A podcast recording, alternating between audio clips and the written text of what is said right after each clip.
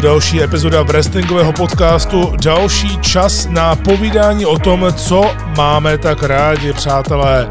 Posloucháte kávičku, u které vás jako vždy vítá Michal Petrgal. Letos je to 21. díl, což je moje oblíbené číslo jen tak mimochodem. Já jsem s číslem 21 hrával kdysi dávno. Uh, hokejbal i florbal. Uh, protože mým oblíbeným hokejistou byl Peter Forsberg z Colorado Avalanche. Měl jsem rád jeho styl, jeho kličky, ale to bylo kdysi dávno, já už nic nehraju tady v Praze. Každopádně my si dnes zahrajeme, protože eh, se budeme věnovat něčemu, co se zase stalo, to je jedna věc, to znamená, že dalo by se říci, že hlavním tématem je pro vás očekávaná recenze ze Survivor Series. Ale tak tomu není, protože to není jediné téma a pro mě to ostatně není ani hlavní téma, byť jim začnu eh, kávečku za malý okamžik, ale já jsem si pro vás dnes připravil důležité téma, které budu probírat až právě ve druhé části. A to je WWE a zneužívání svého postavení vůči wrestlerům. Bude to taková právní eh, srágora, už dlouho se na to chystám a Zelina Vega, její propuštění mě vlastně pomohlo to urychlit. Já jsem se chtěl dlouhodobě eh, věnovat, eh, nebo už dlouho jsem se chtěl věnovat tématu independent contractor a trochu to i vysvětlit pro lidi, kteří tomu třeba nerozumí, dát to do, do kontextu a opravdu jít do hloubky. Takže dnes po Survivor Series to opravdu bude hodně do hloubky, budu se snažit eh, v tom hledat určité věci, ale tím si teď nebudu nějak kazit ty myšlenky, protože chci mít úplně volno ve své, ve své hlavě. Ale ještě předtím se chci vyjádřit k novému projektu, než tedy začneme se Survivor Series, tak k novému projektu, který už jste někteří z vás na internetu asi zaregistrovali, nebo možná ne. Jmenuje se Pro Wrestling CZ SK, nebo prostě Pro Wrestling CZ SK, zkráceně PVC, to naše PVC nebo brzy eh, naše vaše PVC. Jsou to v podstatě stránky, které každý den informují o dění ve wrestlingovém světě. Já jsem rád upřímně, že něco takového vzniklo. Vy mě znáte už dlouho, ti z vás, kteří mě posloucháte od začátku, takže víte, že pocházím z toho wrestlingového novinářského prostředí kdysi dávno. A já si myslím, že nadešel vhodný okamžik na to, aby tady něco takového vzniklo, protože upřímně dlouho tady nic takového nebylo vlastně od doby spravodajské AOV, když ještě frčilo AOV jako web s redakcí a tak dál. On se tady vlastně dlouhodobě udržel jenom v wrestlingweb.cz, ten si dlouhá léta jede to svoje, vyhovuje mu to, vyhovuje to i jeho pravidelným čtenářům, což je naprosto v pořádku, ale pořád tady chybilo něco svěžího v češtině, v slovenštině, něco se širokým záběrem, prostě něco, co předtím definovala AOV, když to ještě fungovalo. A proto jsem byl rád, když jsme se nejdřív v letošním roce jen tak nezávazně bavili s Bázem. Možná ho znáte, Lukáš Bastl dříve figuroval i ve VCV a je to také dlouhodobý wrestlingový fanoušek a věnuje se hodně marketingu. Tak my jsme se kdysi bavili, nebo letos jsme se kdysi bavili jen tak nezávazně úplně o, něče, o něčem, co vlastně byl takový zárodek onoho projektu, který potom eh, vznikl už definitivně. A ještě vlastně před eh, touhletou diskuzí já jsem o tom eh, i přemýšlel, jestli bude někdy existovat nějaký tým, eh, který by chtěl něco takového dát dohromady tak, že ho podpořím. To jsem si říkal v roce 2019 a přemýšlel jsem o tom, že je zapotřebí, aby tady něco fungovalo, protože vemte si kávečka, než se dala tu dlouhou pauzu, tedy než zanikla po více než dvoustech dílech a pak se po dvou letech vrátila, tak, tak kávečka tady byla dlouhodobě.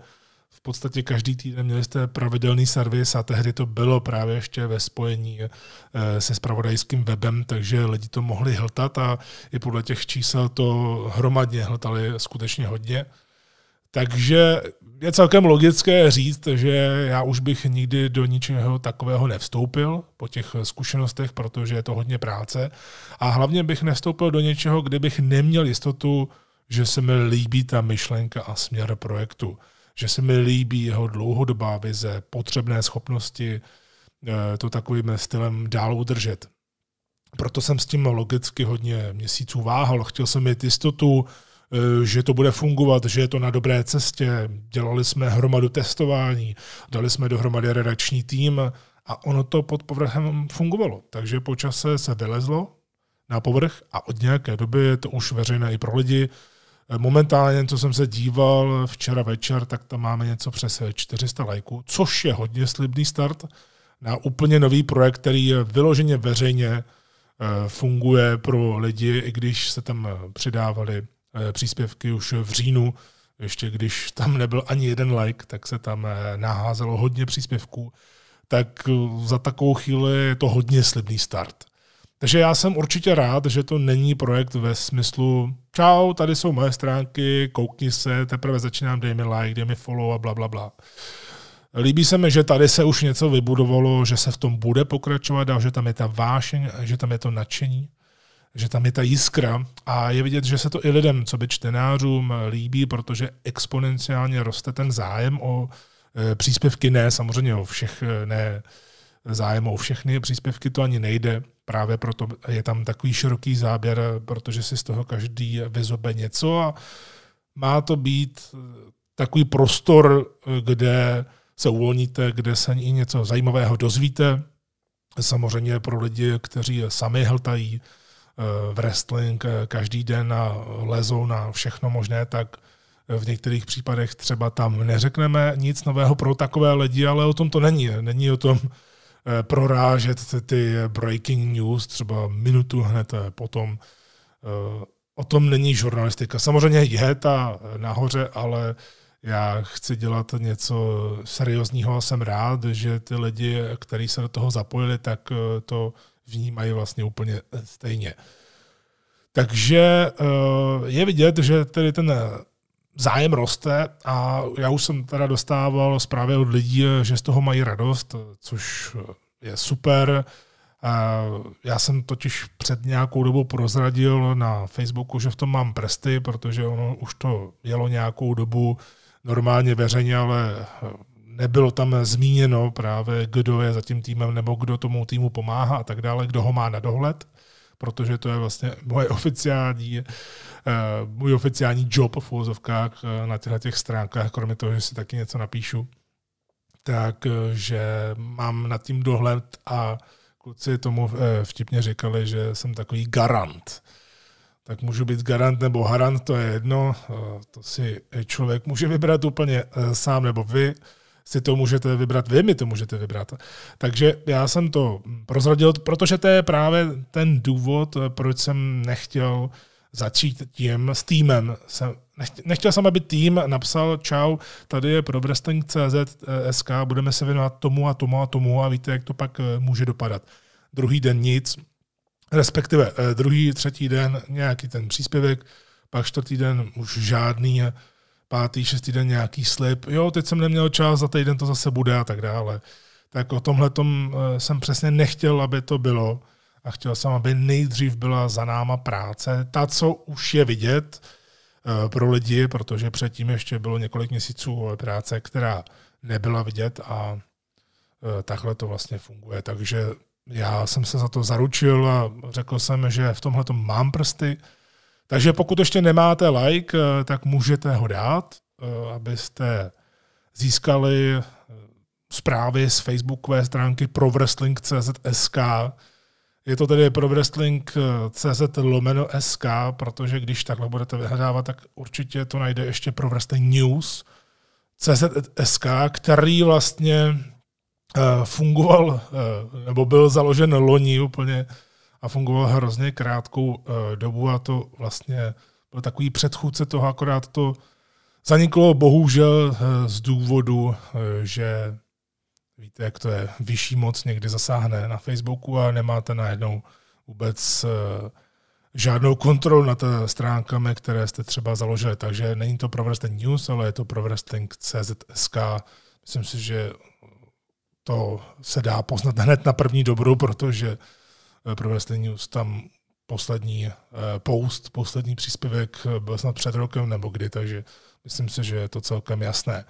Takže můžete dát like a na vaší timelineu a pak budou spadat zprávy, zajímavosti. Nemusíte se bát, pokud byste si mysleli, že tam jsou samé spoilery třeba z Raw nebo SmackDownu. O tom ta stránka také není.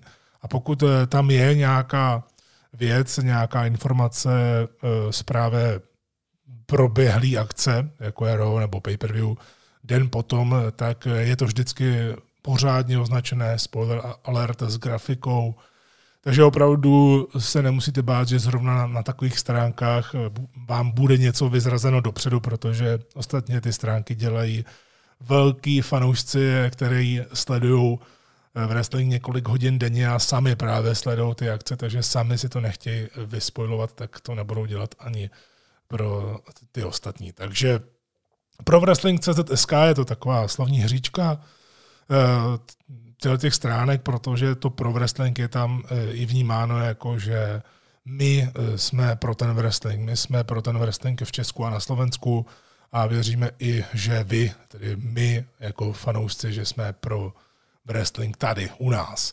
Samozřejmě tam bude i podpora české a slovenské scény, to už se bude postupně rozjíždět, ale ono vzhledem k tomu, že se neděje vlastně vůbec nic kvůli pandemii, tak je logické, že tam nic nového nebude ani vycházet. Ale určitě tam najdete i e, nějaké spojovačky s tím, co se dělo tady na české scéně, což je vlastně nejnovější, určitě Killer Kelly, protože ta teď debitovala v Impact Wrestlingu a Killer Kelly tady má určitě svoji pěknou historii v Praze.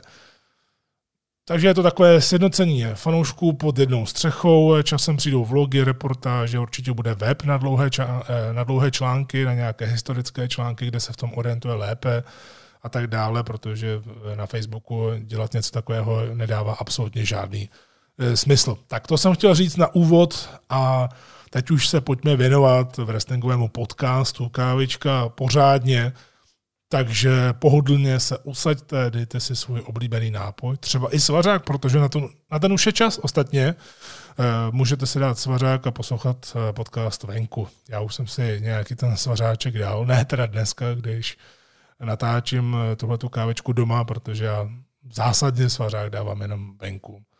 Jsem takový ten vánoční, eh, vánoční svařákovec, dalo by se říct. Jindy ho nepiju, prostě jenom když to začne na konci listopadu a pak eh, od nového roku už vlastně vůbec. Proč to říkám? Je to z toho důvodu, že já podcasty venku poslouchám rád, většinou právě když se někde procházím, takže to byl ten důvod, proč jsem to zmínil takhle na úvod. Takže dost tlachání a pojďme tedy na věc. A tou první věcí bude Survivor Series. Letos to bylo bez NXT, to je potřeba říct, mě to vůbec nevadilo, že to bylo bez NXT, protože kdyby to bylo každý rok takhle Raw, SmackDown, NXT, tak zase by to možná ubralo na tom, to, co dokázali loni, kdy krásně vypropagovali Rio Ripley, kde krásně ukázali NXT a myslím si, že jim to pomohlo, protože spousta fanoušků, eh, který vůbec o NXT ne, že nevěděli, ale ani tak nějak se nezajímali, tak eh, si myslím, že si zapli pár epizod. Ono obecně letošním ročníku Survivor Series se nedbalo na ten brand versus brand. Nebylo to vyloženě to hlavní téma, spíše se soustředilo na velké zápasy a samozřejmě na Undertakera. To je potřeba říct. Já jsem se nejvíc těšil, kromě na Takera, na jeho rozlučku, tak jsem se těšil nejvíc na McIntyra s Reincem a taky na zápas New Day se Street Profits. To jsem tedy měl, když jsem viděl tu kartu. Pro mě třeba eliminační zápasy neměly takovou naléhavost v tom preview. Eh, samozřejmě AJ Styles se choval jako kapitán super, na druhé straně byl úplně třeba neviditelný Seth Rollins, eh, který předtím prohrál s Murphym a v podstatě v tom týmu byl navíc a já se přiznám, že jsem úplně zapomněl, že se dokonce kvalifikoval do toho eh, týmu. To mě úplně vypadlo a dost mě to šokovalo, když jsem ho viděl přicházet. Já si myslím, že právě to, že eliminační zápasy neměly teď takovou naléhavost a nebo celkově nemají, tak je to i z části kvůli tomu, že ten draft v říjnu tomu moc nepomáhá. Vemte si, že jasně je začátek nové televizní sezony, řekněme, je to něco svěžího pro Fox, pro USA, ale přece jenom člověk nemá takovou příslušnost k brandu po nějakém eh, měsíci jenom. Já bych osobně draft třeba dělal po Survivor Series právě, eh, kdyby to bylo vnímáno jako, že tam udělá někdo super výkon a ten druhý brand by ho chtěl třeba dostat eh, pod svá křídla, chtěl by mu nabídnout něco. No a nebo po WrestleMania, jako to bylo dřív, nemyslím hned týden po WrestleMania, i když možná to by bylo asi nej, dát ten týden, jak je vždy Raw a SmackDown po WrestleMania s těma šílenýma fanouškama, protože eh, k tomu se ostatně určitě vrátíme, až to bude možné, tak eh, vlastně až týden potom. Takže to jenom takhle na úvod. Díval jsem se tentokrát i na kickoff a jsem rád, že jsem to udělal, protože eh, jsem tam viděl Gobledyho Gookera, jak urval 24-7 title. Gobledy Gooker mimochodem tentokrát ho uh, předváděl Drew Gulek a stejně jako Undertaker tady vlastně slavil 30 let, takže jsem rád, že ho ukázali, protože přece sice to byl stupidní nápad, ale tak nějak se to s náma táhlo celou tou dobu a za mě vždycky je tou největší hvězdou uh, tohohle toho trapního segmentu, kdysi, když Gabledy Gooker vyskočil z těch obřích vajec, tak eh, byl pořád míň okrount, jak to dokázal zvládnout. Tenhle ten segment to fakt nechápu ještě s takovou noblesou, jakou vždy on měl. Takže to byla taková příjemná vzpomínka pro nás pamětníky, nebo pro nás, který to eh, nepotřebují brát eh, pořád ultra vážně. Battle Royale to byl také další důvod, proč jsem si zapl kickoff. A jsem za to rád, byť tedy jsem neviděl vůbec Cezára a ani Alistra Blacka eh, v tomhle Battle Royale, což mě docela překvapilo. Hlavně u Cezára, u, u Blacka možná ani tolik ne, z toho důvodu, co se teď děje se Selinou Vegou. Battle Royale splnil svůj účel za mě, protože The Miz tam byl, vyhrál, eh, má kufřík, tak mě to celkem nějak nezajímalo, kdo vyhraje, ale důležitá byla ta fáze, Eh, co se dělo před tím vyhráním, protože bylo evidentní, že byl skvělým způsobem propagován Dominik Mysterio, který se vlastně dostal do toho závěru a lidi si jakoby mysleli, že vyhrál. Je to taková ta standardní praktika eh, WWE, kdy právě zkouší ty ohlasy, že najednou ten eh, nepravděpodobný face by mohl vyhrát, jako to udělali třeba málem se Santinem Marellou jednou na Royal Rumble, ale nestalo se tak. Tak něco podobného, i když tam nejsou diváci, tak to může znít divně, že něco takového zkouší, ale je to praktika. Myslím si, že to u Dominika krásně vychází, protože má dobrý booking od svého debitu, jde to krásně eh, pořád dopředu a je vidět, že Dominik Mysterio tam nebyl důležitý jenom právě pro ten rodinný segment s Rayem, Murphym a Rollinsem, ale že si může vést dobře i bez toho a to, že byl druhý, to, že byl eliminovaný až jako poslední eh, mizem, tak jenom dokazuje, že by z toho něco mohlo být. Tak to byl kickoff a pay-per-view část začala eh, prvním eliminačním zápasem 5 na 5. Eh, byly to chlapy, Raw versus SmackDown, celkem logicky, protože vzhledem k tomu, že se tam chystal nějaký segment Takera, že tam měl být McIntyre a proti němu Roman Reigns, tak kam to dát? Nejde to dát právě před McIntyre Reigns a určitě to nejde dát eh, před Takera, ať už bude kdekoliv na té kartě. To člověk eh, do poslední chvíle nevěděl tak nějak tušil, že možná se tím bude zavírat eh, celá placená akce, což si rozhodně zaslouží. Takže chlapský týmový zápas, kdy teda, když se podíváme na ty týmy, Můžeme si říct, Team Raw, Styles, Sheamus, Strowman, Riddle, Keith Lee. Team SmackDown, Jay Uso, Corbin, Kevin Owens, Rollins, Otis se tam taky dostal. Takže už jenom z tohohle, když se na to dívám znova takhle zpátky, na ten zápis, tak na papíře vypadalo Raw nepřekonatelně. Byť tedy mám pocit od, od koupení od Foxu, že SmackDown je teď tou A show, ale Stejně Ro tady pro mě vypadalo nepřekonatelně a víceméně to tomu i nasvědčovalo, co se tam dělo. Hrozně mě bavil se trolinci, když si dokážu představit, že to lidi muselo třeba pořádně naštvat. Jak jsem říkal, já jsem si nevšiml ani, že by se kvalifikoval, úplně jsem na něj zapomněl, takže mě to hrozně překvapilo, když tam nastoupil, ale to jeho for the greater good a sebeobětování, eh, kdy ani Sheamus nevěděl, co vlastně má dělat a pak mu dal bro kick a okamžitě byl se Rollins eliminován.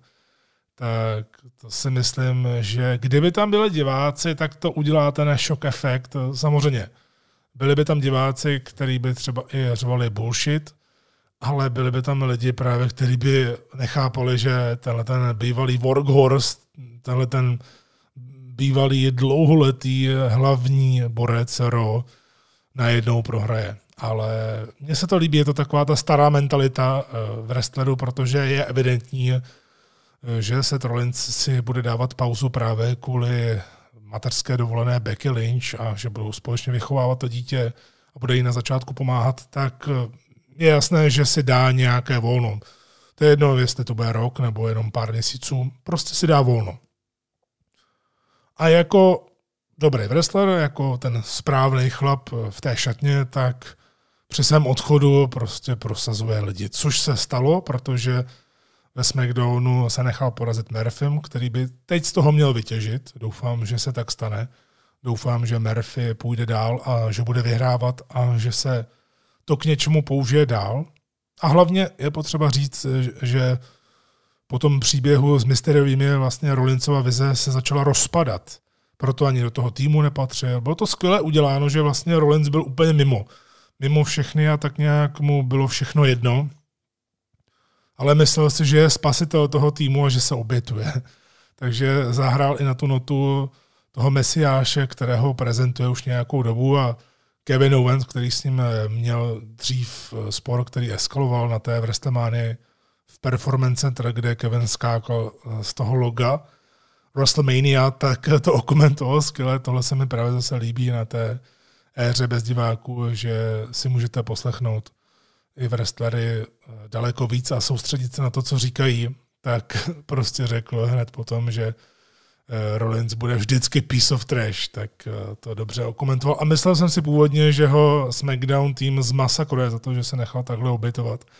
Ale nakonec Braun Strowman zmasakroval tým SmackDown svým klasickým lokomotivním nájezdem.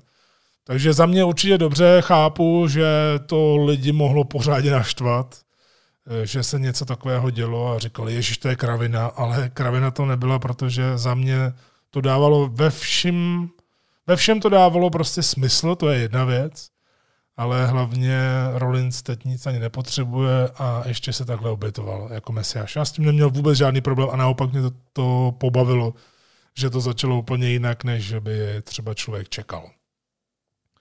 Další element z toho zápasu určitě Keith Lee Autis, protože mě nejde do hlavy, že eh, břicho, že Milánek u Kýta Leeho je prostě problém, přestože Keith Lee je atlet a dokáže dělat věci, které prostě jiný Milánkové nedokážou dělat v ringu. Tak prostě on musí mít na sobě nějaký to tělko, že jo, to wrestlingový tělko, který je napojený na ty kraťasy, nebo jak se to jmenuje, já prostě tomuhle nerozumím, téhle módě. No a Otis, který dobře má i má sice nějaký tričko, měl teď SmackDown, tričko eh, ke kozám, ale stejně si ho pak sundával během zápasu, takže Otis je do půl těla jenom s trenkama.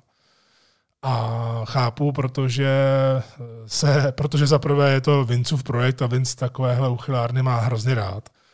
A když se někdo takhle prezentuje eh, vtipně nebo směšně nebo komicky dohromady, Eh, tak asi nevadí, že vlastně takhle ukazuje Milana, ale když je někdo seriózní atlet, jako je Lee, který prostě to břicho jen tak nesundá, ale evidentně mu vůbec eh, nějak nepřekáží už řadu let, tak proč by mělo teď? Tak prostě ten je vnímán jako seriózní hrozba, tak asi zřejmě ve Vincově hlavě je to, že mu musí schovat Milana. Nějak mi to nejde úplně dohromady, ale jsem rád, že Keith Lee dostal novou nástupovku, na kterou jsme všichni čekali a já jsem hrozně rád, jak ta nástupovka zní. Je to prostě takový trapík, který si i Keith Lee sám naspíval a je vidět, že se mu to líbí, protože nad tím měl kontrolu. Jakmile nad tím máte kontrolu, co se vyrábí, a tak to dokážete ještě předtím, než dostanete ten finální produkt a pak jste nuceni eh, to nějakým způsobem už využívat, tak to můžete ovlivnit. Takže rozhodně krok dopředu a vypadá to, že teď už by to mohlo celé fungovat, protože na Kitalího už v tomhle oblečení já jsem si zvyk a nějak mě to extra neštve. Otis měl mimochodem konfrontaci s Brownem Stromanem v tom zápase, kdy to i vypadalo v jednu chvíli, že se to buduje na to, že by ho mohl třeba překvapivě odpočítat, což nevím, jak by se dalo asi vnímat, ale každopádně je vidět, že Brown Strowman za poslední dobu strašně změnil ten styl tréninku, protože je hrozně vysekaný. Brown Strowman dřív byl takové velké hovado, jakožto bývalý strongman, tak prostě hodně papal a hodně zvedal a teď jede dost cardio, jede dost fitness. On o tom i hodně mluvil a Vysekal se. Já jsem viděl nějakou fotku, kde se srovnával při svém debitu jako Black Sheep White Family a teď po pěti letech, eh, jak vypadá, že má i břišáky vidět, že má buchtičky a tak dále, takže je evidentní, že změnil něco na tréninku. Vypadá o něco menší, ale právě vypadá, vypadá jako hora, která se ale dokáže hejbat, což pro ten jeho styl, který už dokázal prezentovat předtím jako monstrum, že se umí hýbat a že by to měl být takový ten novodobý Big Show, než Big Show byl úplně strašně velký, uh, tak proč ne? No celý ten zápas byl vlastně pro Ro, jak jsem říkal. Ro vypadalo na papíře dominantně a uh, vyhrálo s čistým kontem. V podstatě, kdybychom to takhle měli převést na eh, fotbalovou nebo hokejovou terminologii, prostě žádný člen Raw týmu nebyl vyřazen a jako poslední přeživší ve SmackDownu byl Jay Uso. I to se vlastně dalo čekat. Otázkou je tedy, co to udělalo pro členy týmu. Na to bychom se měli zeptat. AJ Styles je prostě lídr, teď navíc má ještě backup v podobě Omose, ten už má takhle jméno, tedy Jordan Omogbehin, který mu dělá toho velkého eh, pána, velkého dízla, bodyguarda eh, za ním, tak AJ Styles evidentně asi eh, může jít přirozeně do programu s McIntyrem. Ale stejně z tohohle zápasu nemám pocit, jako bych měl mít asi zřejmě z těchto těch eliminačních týmových zápasů, že tam někdo měl breakout moment, že tam někdo zažil svůj průlom, Ono to bylo spíš o tom, jednak tedy, že stáhl se prostě kapitán, ale hlavně to mělo být o tom, co se stane, když Jay Uso prohraje, co na to Reigns. A Uso sice prohrál, protože byl v týmu, eh, který prohrál a nakonec i on byl odpočítaný. A bál se, co na to řekne Reigns, no a ten právě říkal, že SmackDown prostě prohrál, protože on nedokázal kontrolovat svůj tým, jelikož tým se ho vůbec nebál, že ho nerespektoval a tím pádem nerespektuje ten tým ani Roman Reigns jako lídra SmackDownu. Takže Reigns, když mu říkal pak v zákulisí, že když nedokáže zařídit, aby ho tým respektoval, eh, tak prostě nebude mít místo u toho stolu, protože pořád mluví o tom stole, o té době, co se prohlásil za kmenového náčelníka. Jedna taková zajímavost, eh, které jsem si taky všiml, když jsem to začal eh, sledovat, tak Randy Orton, který byl poslední měsíce v totální propagaci na pay-per-views, na TV shows, eh, v programech, tak teď nebyl vůbec ani na pay-per-view a neměl vůbec nic. Možná je to někdy lepší nechat oddechnout a pak začít pracovat a vzhledem k tomu, co se chystá program s Fiendem, tak asi to dalo asi to dávalo smysl, že tam Morton ani nebyl vůbec zobrazen. Takže za mě v pohodě. Další zápas New Day versus Street Profits. Tak eh, tady to pro mě bylo hodně o potvrzení, že Street Profits mohou časem třeba nahradit New Day v absolutní popularitě. A já s tím nemám problém. Obzvlášť, když Montez Ford a Angelo Dawkins předvedli předzápasové promo v zákulisí, které bylo absolutně top. A tady je vidět, že už jenom takový proslov udělá hodně pro zápas, který třeba nemusí mít takovou pozornost nebo energii, jelikož jde o face versus face, ale svoji práci udělá. Montesford byl neskutečně intenzivní, on je normálně, ale tady to bylo i propojené s Undertakerem, dali mu hold, bylo to takové decentní a zároveň eh, Street Profits opravdu ukázali, jak důležitá jsou proma. Ne, aby každý řval do mikrofonu nebo do kamery, o tom to není, ale jde to, aby vás donutil se na to dívat. A mě Street Profits prostě donutili celý ten gimmick, jak to mají krásně vyladěné, s těma kelímkama a podobně, tak mě eh, Profits teď lákají ještě o to víc, než mě lákali předtím. Jo, protože za letošní rok toho udělali hodně, obzvláště v Performance Center zápasili prakticky každé ro a několik zápasů, jelikož nebyli lidi, takže možná se mohli stát pro lidi eh, takový ty vrsteři, kterých se přejíte, což chápu. Byl tam i Andrade, Angel Garza, byl tam i vlastně Austin Theory, eh, Zelina Vega, o které budu dnes ještě mluvit. Takže za mě Street Profits si tímhle tím určitě zvedli kredit. Myslím si, že kdyby byli diváci v haletech v kombinaci s tím promem před, s nástupem New Day eh, v tom outfitu pro Gears, pro Gears 5, eh, a ještě k tomu, jak vystupovali Street Profits, tak že by to tam prasklo ve švech. Eh, během toho utkání, i možná během toho proma, protože všechno to fungovalo velmi pěkně, velmi decentně, svižně eh, a byl to i dobrý zápas, který měl navíc významný výsledek, jelikož Profits porazili čistě New Day, New Day jim podali ruce, takže to něco znamenalo. Od toho proma, které měly Profits, reklamu měli New Day, ale Profits měli to, eh, to promo a tím promem v kombinaci se zápasem vlastně prokázali, že na to mají. Takže výhra pro SmackDown, vlastně první výhra, protože když počítáme Battle Royale na kickoffu, tak Raw vedlo před tímhle tím druhým zápasem na hlavní kartě 2-0, takže teď to bylo jenom 2-1 pro Raw. Sami Zayn, Bobby Lashley, bitva interkontinentálního a US šampa, nebo bych měl říct asi spíš čempa, nebo případně šampiona, to je jedno. Tak tohle bylo taková legrační, taková oddechovka. Uh, legračním pro mě bylo to, že Semi jako heel si stěžoval rozhodčímu, že Hurt Business jako heel frakce je kolem ringu během zápasu, ale Semi je prostě výborný v tom svém současném gimmicku toho osvoboditele, kdy neustále mluví, stěžuje si, žvaní, otravuje a je vidět, že je v tom jako doma, proto to funguje.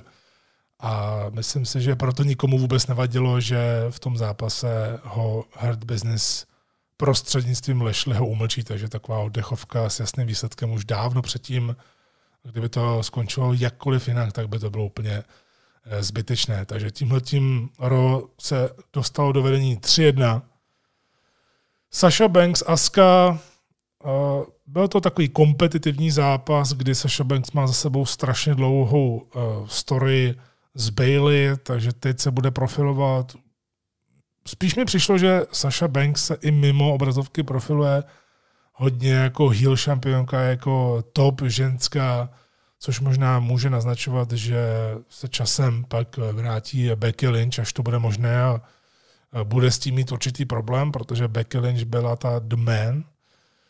A Tenhle ten zápas eh, prostě byl spíš takový sportovní, kdy se vymyslel chytrý finish, jelikož upřímně jsem čekal, že vyhraje Aska na Aska Lock, nebo no spíš jsem čekal, že Aska vyhraje na submisi, než eh, že by vyhrála na pinfall, ale tím rollupem eh, si počítali, myslím, velmi chytře, takže za mě úplně v pohodě. Tím pádem SmackDown trochu snížil ten náskok Raw na 2-3 ze svého pohledu. Pak byli ženský, tedy Team Raw, Team SmackDown, taky tady přeštu to složení, takže v Raw Nia Jax, Shayna Baszler, Lana, Lacey Evans, Peyton Royce, SmackDown, Bailey, Bianca Belair, Ruby Riot, Liv Morgan a Natalia.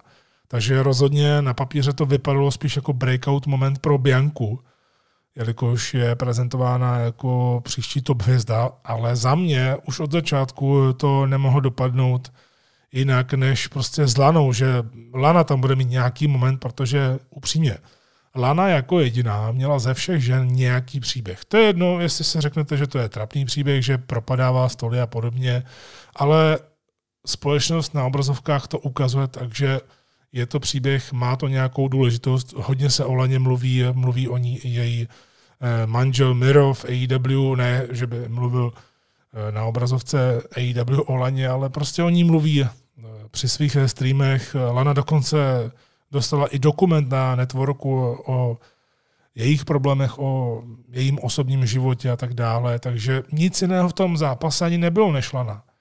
Nikdo jiný tam zajímavý nebyl. A za mě teda přišli na kreativní způsob, jak nechat Lano vyhrát, aby ten příběh pokračoval a zároveň, aby nikdo nebyl poškozen. Takže ono je to úplně jedno, že to mohlo lidi naštvat, že tam Lana celou dobu stojí a nesmí do ničeho zasahovat, protože ostatní členky RO týmu jí to zakázali. E, prostě mě to neurazilo, podle mě to nikoho nepoškodilo. Na druhé straně Bailey si hrála na, ka- na kapitánku ala AJ Styles, ale nemělo to ten stejný efekt na mě. Takže tím jenom potvrzuju to, co jsem říkal před 14 dní, Eh, před 14 dny, že to ženské 5 na 5 nemá moc smysl, protože ono tam není moc konkurence, takže co z toho chcete vykřesat, ale tady se alespoň vykřesalo to, že se může pokračovat v tom eh, příběhu, takže Lana vyhrála prostě tak, že tam byl double countout a Lana jako jediná vlastně zůstala v týmu, protože celou dobu stála na těch schodech a ani se nesměla hnout, takže se v tom pokračuje dál a jsem na to hodně zvědavý, protože ona to má pořád pozornost, Lana evidentně má nějaký talent, teď ji nechválím jako v wrestlerku, o to nejde, ale jako celkový, jako celková osobnost má velký talent, to bez zesporu. Takže proč ne? Podobně jako to bylo Eh, předtím, co jsem tady zmiňoval během toho svého eh, mluvení, tak eh, to bylo se Setem Rollincem na začátku chlapského týmového eliminačního zápasu. Taky jsem s tím neměl vůbec žádný problém a nemám ani zlanou, takže za mě úplně v pohodě. Roman Reigns versus Drew McIntyre, Big Fight Feel jednoznačně to už bylo vlastně předtím, kdy oni to dali dohromady na poslední chvíli, jelikož McIntyre porazil Ortna v Raw o titul. Takže na poslední chvíli dali tomu Survivor Series boost, protože se hodně mluvilo o tom, jestli je rivalita budoucí, třeba nějaká rivalita Roman Reigns a Drew McIntyre nebude vlastně něco podobného jako dřív The Rock versus Stone Cold Steve Austin a podobně. Tady to zase bylo trochu jinak od Roman Reince, kdy s Jamusem hodně hlásil v těch zápasech, tady skoro právě vůbec nehlásil, spíš se koncentroval na tu možnou hrozbu, protože Drew McIntyre vypadá jako big star a bylo to tady vyrovnáno, bylo to 50 na 50 nabukováno za těch 25 minut. Oba vypadaly vyrovnaně, eh, měli tam hodně uvěřitelné nearfally. Pamatuju si, že u jednoho jsem vyskočil ze židle, jak mě to dostalo, že málem. Eh, myslím si, že to bylo potom Claymoreu, kdy opravdu to vypadalo, jako kdyby to Roman Reigns nestihl nebo nestihne, což vzhledem k tomu, že rozočí mají povinnost to brát prostě jako seriózní zápas, jako sportovní zápas a v podstatě to rozhodují šut. Oni to nerozhodují tak, že mají nějaké instrukce, jak to má dopadnout. Prostě když se něco nepovede, což už jsme viděli v letošním roce několikrát, tak to může vypadat jako boč, což bylo třeba i s tou Mickey James, ten konec zvláštní, kdy lidi nechápali, tak rozhodčí je tam právě o toho, aby to působilo věrohodně a ne jako, že je komplic. A mně se tohle to docela líbí. Samozřejmě to někdy může znamenat, že se něco nepovede, ale o tom to právě je. Takže hodně jsem tomu věřil, že Drew eh, porazil eh, Romana, protože to vypadalo, že to nestihne do té trojky. Každopádně oba dva skvěle pracovali s komunikací tělem, s výrazy v obličeji. I když právě celou dobu jsem přemýšlel, že vlastně od začátku byla určitá potíž, jak eh, to nabukovat, eh, jak nabukovat ten finish, koho prosadit víc, nebo jak to neudělat pateticky, eh, třeba jako double count out a podobně, který už tam stejně byl u ženských v týmu a WWE je neopakuje na kartě, to je přísný zákaz. Takže jsem si říkal celou dobu, jak k tomu dojde, nebo jestli to třeba bude nějaká remíza, nevím. Prostě jsem přemýšlel, co udělají tak, aby ten zápas byl super, abyste chtěli vidět další někdy v budoucnu, ale zároveň, abyste nebyli úplně pořádně naštvaný z toho výsledku. A i když tyhle ty věci nemám rád, tyhle ty kliše věci, tak tady eh, mě to krásně zapadalo, jak byl rozhodčí vlastně omylem napaden, což byla šance pro Jeusa pomoci Reincovi, protože tady to mělo větší rovinu, tady to mělo další rovinu, kdy vlastně to bylo ideální pro Jay Usa, jelikož mu chtěl dokázat, že na to má a chtěl odčinit to, že prohrál. Takže on pomohl Romanovi vyhrát, eh, jelikož viděl, že Roman by úplně sám asi nedokázal porazit druhá, takže v tom je další rovina. A zároveň se to udělalo na gilotinu, jestli se dobře vzpomínám, kdy eh, Drew byl uspán. Takže taky ideální pro Drewa, protože neodplácal na submisi, usnul. To je v podstatě takový podobný booking jako eh, s Johnem Sinou, když už ho tady máte porazit, tak to vypadá, že vlastně není poražen. A tohle to se hodí, protože Drew teď zase znova vyhrál titul, tak eh, proč by měl nějaký jednoznačně prohrát? Když chápu, že Eh, pinfall jasně určí toho vítěze, ale tady to taky bylo kreativní.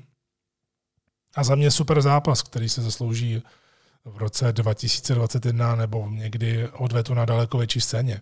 A stejně tak i parádní dění po zápase s těmi výrazy, eh, s tou komunikací v rodině a s Polem Heymanem.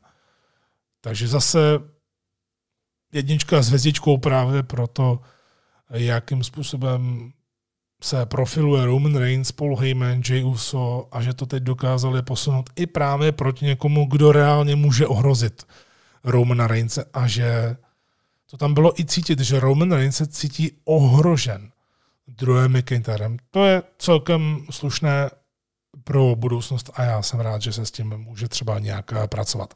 Navíc je kam jít, protože víme, že Daniel Bryan se vrátil, ten byl odstaven od eh, toho od té aktivity GMusem před nějakou dobou, tak mu to vrátil před eh, Survivor Series a může jít proti Rincovi. Je tam taky Kevin Owens připravený, ten se dá vždycky použít.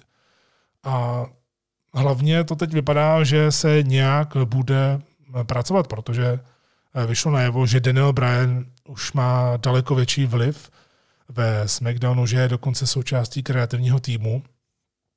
Pomáhá tam prosadit svoje vize, pomáhá tam prosadit i určité eh, nápady pro jiné lidi eh, nebo prosadit jiné lidi, o kterých si myslí, že mají talent a jenom potřebují to ukázat.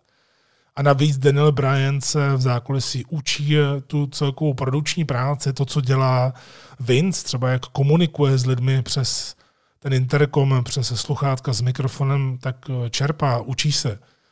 Tohle to je docela zajímavé jenom tak zjistit, že se to opravdu děje, že Daniel Bryan pravděpodobně asi bude mít hodně velké slovo, až to jednou Vince předá, protože přece jenom Triple H, u kterého se očekává, že by měl nahradit Vince, tak Triple H bude mít co dělat, reprezentovat tu společnost, pravděpodobně si bude chtít asi nechat NXT, bude chodit na schůze a prostě to bude korporátní figurka a zároveň nebude jako Vince eh, trávit vlastně 24-7 eh, v práci, to zase on takový není. Takže se musí eh, vypracovat někdo, kdo bude dělat tuhletu činnost. A vypadá to, že Daniel Bryan, který je evidentní, že za nějakou dobu, on to i sám naznačil, že tohle je jeho poslední štace jako full-time performera, tak za nějakou dobu se na to vykašle a bude spíš právě dělat jenom tu zákulisní práci. To znamená, že pořád bude dojíždět do práce, ale už se bude věnovat něčemu jinému. A sem tam se třeba ukáže na obrazovce pro nějaký zápas nebo podobně. A na druhé straně je to Edge. Prý Edge a Daniel Bryan teď jsou hodně velkými součástí, eh, hodně uh, velkými uh, zvířaty v zákulisí ohledně kreativního týmu, že Edge se stará o Raw, a Daniel Bryan se stará o SmackDown. Akorát se z toho neudělala velká videa jako tehdy z Erika Bischofa a Paul Heymana, že toto jsou vlastně executive vice president eh, prostě pro tu kreativu a podobně. Tak eh, tady se to děje pod pokličkou a oba dva eh, do toho dávají maximum a jsou tam vidět už jako docela dost velké změny, ale samozřejmě pořád je to svět, který je si Vince podmanil a který on rozhoduje ve kterém on rozhoduje, co se bude dít, takže pořád je to Vince, ale jsou tam už vidět malé niance, že se to ubírá trochu jiným směrem. A za to jsem rád, protože Edge, když ho člověk poslouchal léta, jak mluví třeba v podcastech, tak eh, jaké má nápady, může to jít eh, skvělou cestou. A já se na to hrozně těším. Roman Reigns tedy vyhrál, porazil Drewa McIntyra a tím pádem vlastně Raw vyhrálo 4-3. Raw vyhrálo 4-3 díky tomu Battle Royale, jinak by to bylo 3-3. A byl čas na segment Undertakera úplně na závěr, takže opravdu to bylo až po tomhle, eh, což je logické, protože vzhledem k tomu, jak emocionální to mělo být, tak eh, proč by mělo potom něco jít, to by vůbec nikdo nechtěl. Já víceméně tenhle ten segment ponechám bez komentáře, eh, jelikož chystám speciální epizodu vyloženě jenom o Undertakerovi. Bude celá kávička jenom o Takerovi, nic jiného tam nebude. Strašně se na to těším, protože to chci udělat jinak, než jsem zatím eh, doposud dělal ty profilace třeba Jericha, Triple H nebo příběhu Gargana s Champou. Takže tady moc o Deadmanovi mluvit nechci, ale tím, že Vince tam měl proslov, Eh, tím, že tam byly určité, eh, určitý lidé, kteří se už dlouho neobjevili na obrazovce, tak eh, z toho člověk opravdu měl pocit, že je konec. A vzhledem k tomu, že potom ještě vyšel rozhovor, nový rozhovor Steve Austina s Undertakerem hned na networku po Survivor Series, dvouhodinový One More Round, kde Undertaker se už v polovině skoro opil, protože tam Eh, jednak spolu chlastali IPu od Stone Colda, tak to byla jedna plechovka, to nic. Ale dávali si tam Jacka Daniels a docela, docela rychle, docela rychle se to tam dávali, takže Undertaker byl hodně sdílný eh, a kombinaci s tímhle vším si myslím, že to opravdu byla jeho konečná. Že ho v zápase 100% neuvidíme, že možná sem tam nějaké někdy vystoupení, hlavně člověk neví, co by tam dělal, jaké vystoupení by to bylo, jestli jenom třeba chokeslam, na to Taker moc není. Takže by to muselo znamenat něco víc. Takže za mě eh, ta rozlučka eh, s danými podmínkami, eh, které tam měly, jako museli přimíchávat ruchy od diváků, skandování thank you Taker a podobně, tak za mě odvedli maximum.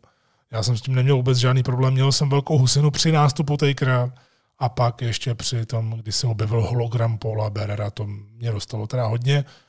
Jinak nějak tak mezi tím eh, to se mnou nic extra nedělalo, protože člověk už tak nějak eh, tušil, že se bude loučit, že je to konec jedné velké éry a eh, někdo zase tvrdí, že to mělo přijít daleko dřív, ale tady to bylo symbolické. 30 let po jeho debitu na stejné akci, kdy ho představil, kdy ho představil vlastně milionový muž, Million Dollar Man, Ted DiBiase a jeho prvním manažerem byl Brother Love, takže za mě velmi důstojný konec.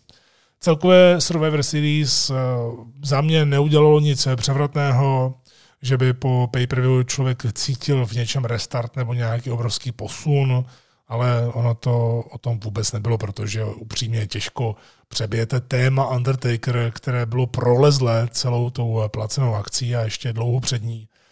Takže pro mě Taker, Reigns versus McIntyre byl takový pěkný doplněk, hodně pěkný doplněk, to byl skvělý zápas a Street Profits asi měli ten správný pay-per-view breakout moment a takové potvrzení skvělého roku 2020. Takže to bylo Survivor Series, další placená akce bude v prosinci TLC, ale my si teď dáme krátkou přestávku, posloucháte wrestlingový podcast Kávečka s Michalem. Teď se můžete občerstvit, eh, nemusíte to třeba ani pauznout, protože přichází hudební eh, pauzička jako taková, já si taky na chvilku oddechnu a pak se vrátím zpátky a dáme si právě tu kauzu Jednak tedy nás čeká vyprávění o zelině vege, veze. Hmm, to skloňování zelina vega v češtině asi nebude úplně vončo. Tak prostě je to jenom zelina. Zkrátka dobře, zelina bude jenom začátek toho dlouhého uh, tématu, který tady chci už konečně o tom něco říci z toho právního hlediska. Takže dáme si malý odpočinek a za chvíli budu zpátky.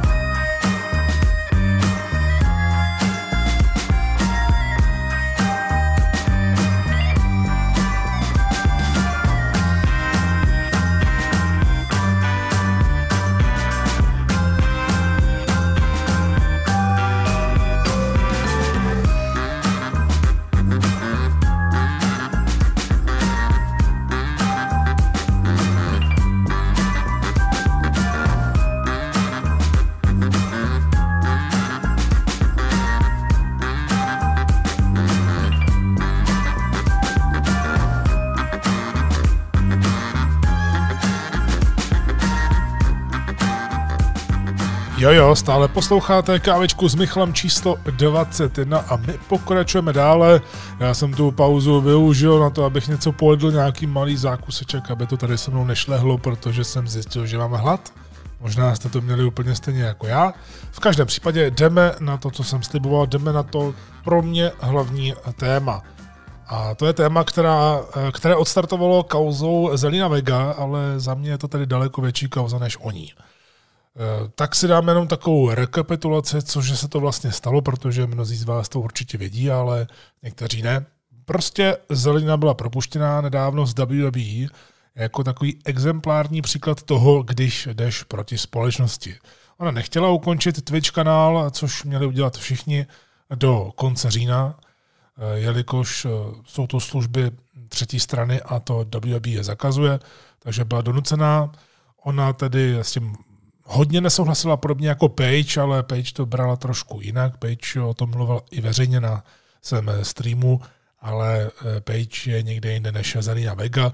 Ta si eh, jako na Just otevřela konto na OnlyFans. Eh, tahle ta stránka se proslavila hlavně pornem, protože se tam začaly nechávat podporovat přímo svýma fanouškama pro toto OnlyFans pornohvězdy ale Zadňa Vega samozřejmě porno žádné nenabízela, ani žádné nahotinky, takže je to vyloženě jenom taková schoda.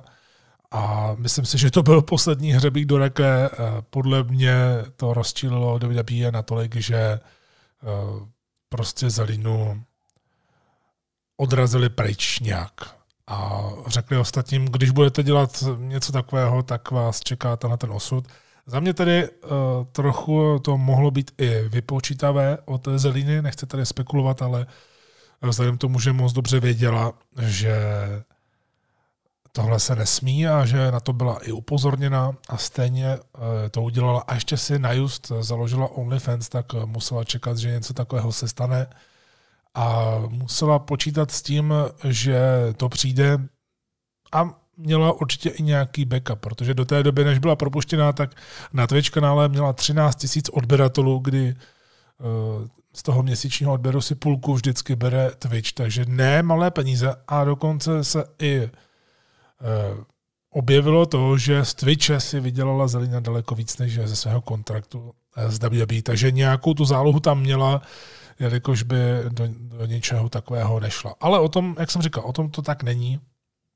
Ona na Twitchi brečela hned ten týden, eh, co byla propuštěna a ozvala se také na podporu odboru ve wrestlingovém průmyslu. Odbory nefungují, eh, ve wrestlingu žádná unie wrestlerů není. A myslím si, že tohle všechno způsobilo něco, o čem se mluví nějakou dobu prostě nějak, ale moc se to neřeší a hlavně pořádně asi neví uh, nikdo, jak to pořádně vyřešit. Jednou provždy třeba. Tak uh, prezidentka odboru pro umělce, uh, což je zkrátka SAC AFTRA, je to prostě zkrátka, kterou tady ani nebudu říkat, ale de facto to znamená, že to jsou odbory zastupující práva herců a umělců na obrazovce. Takže Screen Actors. Eh, pro toto SA na začátku a právě Zelině se ozvala prezidentka těchto odborů, což je Gabriel Carteris, nebo Gabriel Carteris, eh, kterou možná všichni znáte jako Andreus Beverly Hills 920.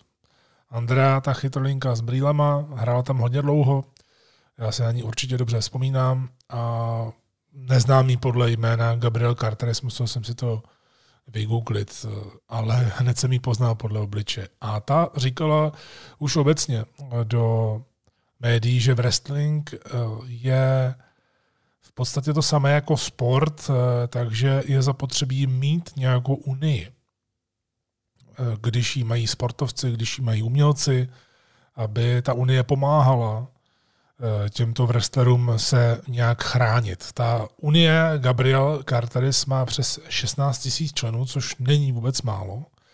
A může se do toho teoreticky vložit. Což v kombinaci s tím, co se už eh, také tak nějak dělo v letošním roce, protože vemte si, vzpomeňte na to, co se dělo týden před WrestleMania, kdy na HBO, na uh, talk show Last Week Tonight Johna Olivera právě John Oliver začal grilovat WWE kvůli tématu Independent Contractors.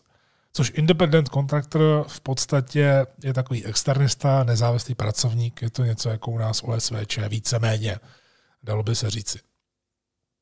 To samé se v podstatě začalo rozšiřovat od demokratického prezidentského kandidáta Andrewa Younga, který je teda hodně proti době, je to velký fanoušek a byl i hostem Talky s Jericho. Tam taky o tom mluvil. Ale on už eh, se o tom zmiňoval ve svých různých eh, textech a zmiňoval se eh, v tom smyslu, že by s tím někdo konečně měl něco dělat. Ale k tomu je zapotřebí daleko víc věcí.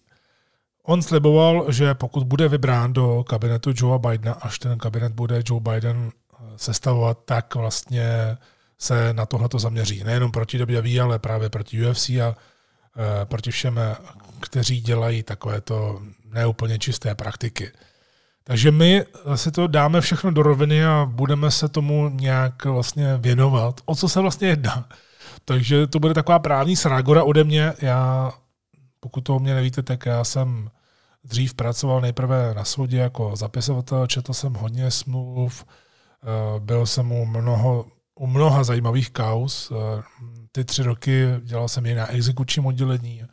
A pak jsem plynule přešel ze svého rodného města Vyčíně do Prahy, kde jsem pracoval u advokáta tři roky, takže jsem měl zase jiný pohled. Taky jsem měl jako nahlednutí smlouvy práva mě vždycky zajímalo, dokonce jsem je měl i studovat, to znamená, Eh, bylo mi to i nabídnuto, abych to studoval právě při práci. Eh, mohl jsem jet eh, do Justiční akademie na vyššího soudního úředníka. To je všechno moje historie, takže já jsem se o práva vždycky nějak tak zajímal, bavilo mě to, což neznamená, že tomu rozumím, jo.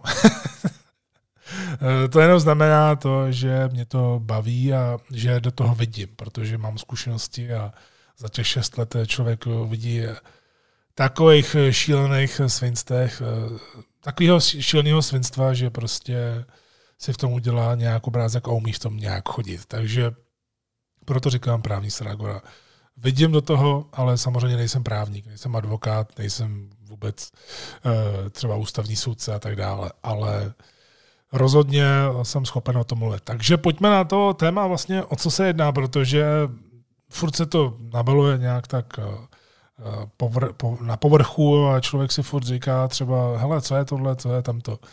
Tak independent kontraktor, my můžeme tady říkat nezávislý pracovník, spíš asi, abych to tady furt nezmiňoval v té angličtině, tak on se používal ve wrestlingu hlavně v době teritorií. Je to normální věc, která je právně upravená, má to nějakou legislativu, Eh, za sebou a tehdy to dávalo smysl, když byla uh, teritoria, když byl teritoriální wrestling, kdy hodně wrestlerů nebylo třeba známých po světě jako Hulk Hogan, takže cestovali z teritoria do teritoria. A tím pádem byli nezávislí, že mohli vystupovat i někde jinde. Proto vlastně byla National Wrestling Alliance. O tom to všechno bylo, že NWA měla v područí mnoho jiných eh, promotérů a v podstatě Eh, si takhle vypomáhali, dalo by, dalo by se říci. No a právě WWE je známá tím, že tohle to tam nechala. I přesto, že vlastně teritoriální wrestling už zanikl a WWE pak dokonce neměla už ani uh, žádného konkurenta, jelikož v roce 2001 skončila WCW. Skončila tady i ECW, ale ta nebyla brána jako konkurence v žádném případě, ani to tak nebylo nikdy myšleno a ani nedosáhlo té velikosti WWE, ale WCW.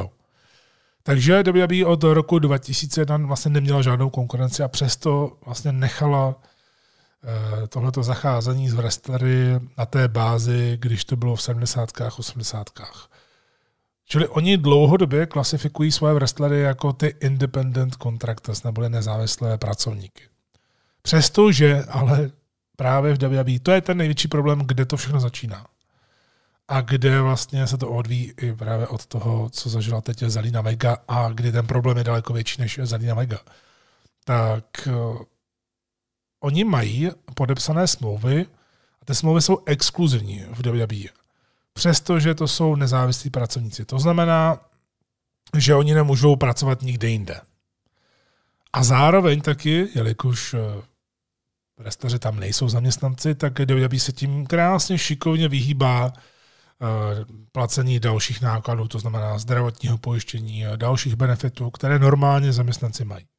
Rozhodně to nezůstává jenom u toho, protože ve standardním eh, kontraktu v wrestlera neboli talent contract WWE, ten je veřejně k dispozici k náhlednutí, dokonce v archivu, je hrozně dlouhý teda, každopádně člověk se na to může podívat, jak eh, vypadá ten, ten vzor, ten příklad toho standardního kontraktu, aniž by tam byly nějaké eh, citlivé údaje, tak je vloženě uvedeno tohleto, že, nebo těmi slovy je uvedeno to, že WWE není odpovědná za žádné srážky z platu nezávislého pracovníka ať už to jsou právě třeba federální, státní, místní, nějaké lokální nebo jakékoliv jiné daně, ať už je to třeba kompenzace v nezaměstnanosti, zdravotní, sociální pojištění.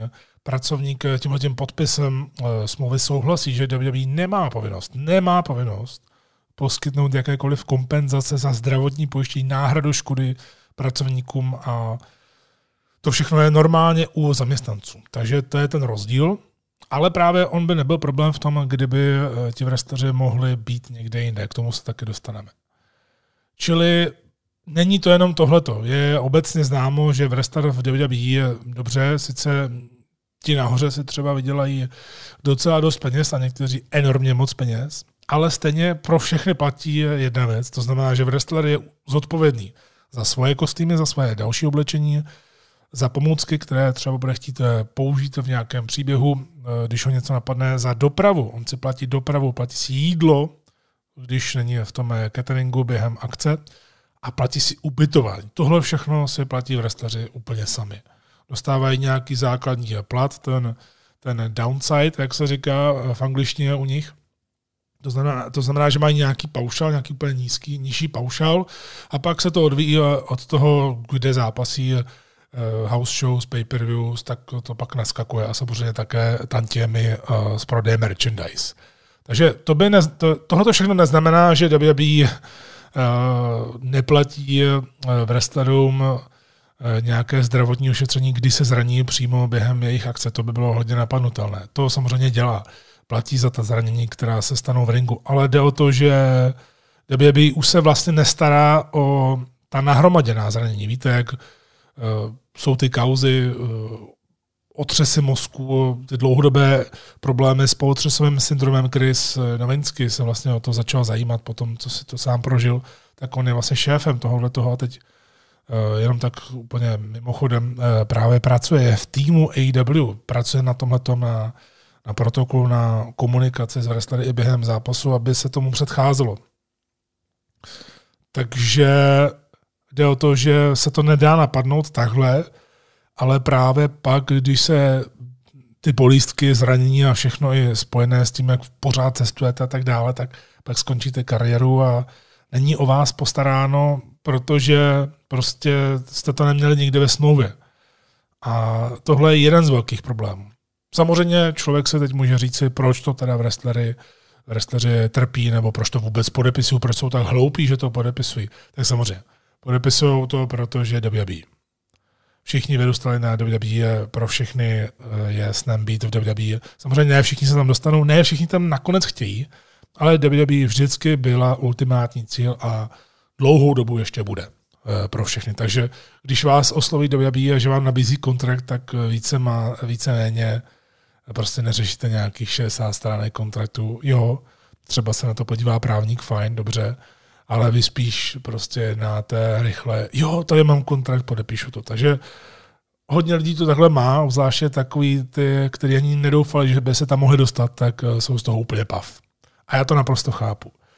A pak je zase problém, že jak se máte ozvat, protože většinou, jak to bývá v, v takovémhle toxickém prostředí v zákulisí, kde zároveň, jasně, jste kolegové, jste kámoši, na obrazovce, ale zároveň se také konkurenti, protože vy berete tomu druhému místo na té kartě, takže to není tak, že se tam kamarádičkujete. Samozřejmě tam je zákulisní svinstvo, eh, zákulisní politika a tak dále. Takže to je právě další problém, proč se teda nikdo neozve, protože většinou, když se někdo ozve, tak je sám. A to je ten důvod. Eh, hodně v restaru se bojí promluvit eh, veřejně, bojí se vystoupit, vyloženě proti Vincovi. A třeba právě Andrew Young o tom hovořil, že hodně v wrestleru takhle na tajněčku, anonymně se mu ozvalo, že eh, Vincovi tohle to prochází, to, že zneužívá takhle wrestlery, že o nich říká, že jsou nezávislí pracovníci, že je přitom kontroluje, kontroluje jejich činnosti i mimo WWE, nepovoluje jim eh, třeba nějaké mini angažmá někde v televizi, které ani nemá vůbec eh, nic společného eh, s WWE. Takže je to vlastně takový monopol, který se tady WWE vytváří a dlouhodobě to nikdo neřeší. Takže prostě wrestleri se bojí uh, toho, že kdyby se nějak spojili, nebo většinou teda, když někdo něco chce říct, tak je sám, protože ho nikdo nepodpoří většinou. A když jo, tak uh, se bojí toho, že to spojení nebude dostatečně velké. A pak právě budou eh, potrestáni za to, že už si eh, nikdy nezazápasí eh, v WWE už vůbec a budou mít i problém třeba někde jinde, kdo ví. Je logické, když se na to podíváme takhle, ohledně těch pladeb za kostýmy, za dopravu, za jídlo, za ubytování, takže ti nahoře si nebudou stěžovat. Tím nemyslím uh, byrokraty, tím nemyslím úředníky WWE, ale tím myslím ty nejlepší wrestlery, ty nahoře. Ty top gáje nebo top ženský. Protože je jasný, že eh, bohatý nebudou řešit, když vydělávají několik milionů ročně, tak nebudou řešit to, že si mají zaplatit eh, jídlo, ubytování. Jasně, třeba jim to přijde divný. Mně osobně jako promoterovi eh, ale by bylo hodně divný, kdybych si nabukoval wrestlera a řekl mu, jo, tak si zaplať tady ubytování, tamhle do cesták a čau.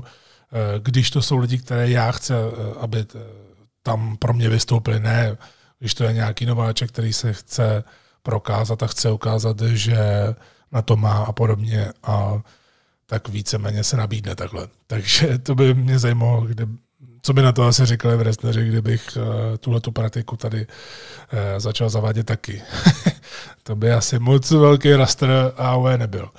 Tak to je jenom taková odbočka, ale je logické, že ty, kteří vydělávají prostě hrozně moc, tak nebudou řešit nějaké ubytování, jídlo, eh, protože prostě ta jejich smlouva je výhodná. Oni mají už jenom ten paušal, mají hodně, ten nízký paušal, jak by se tomu dalo říct, mají třeba na několika milionech za rok.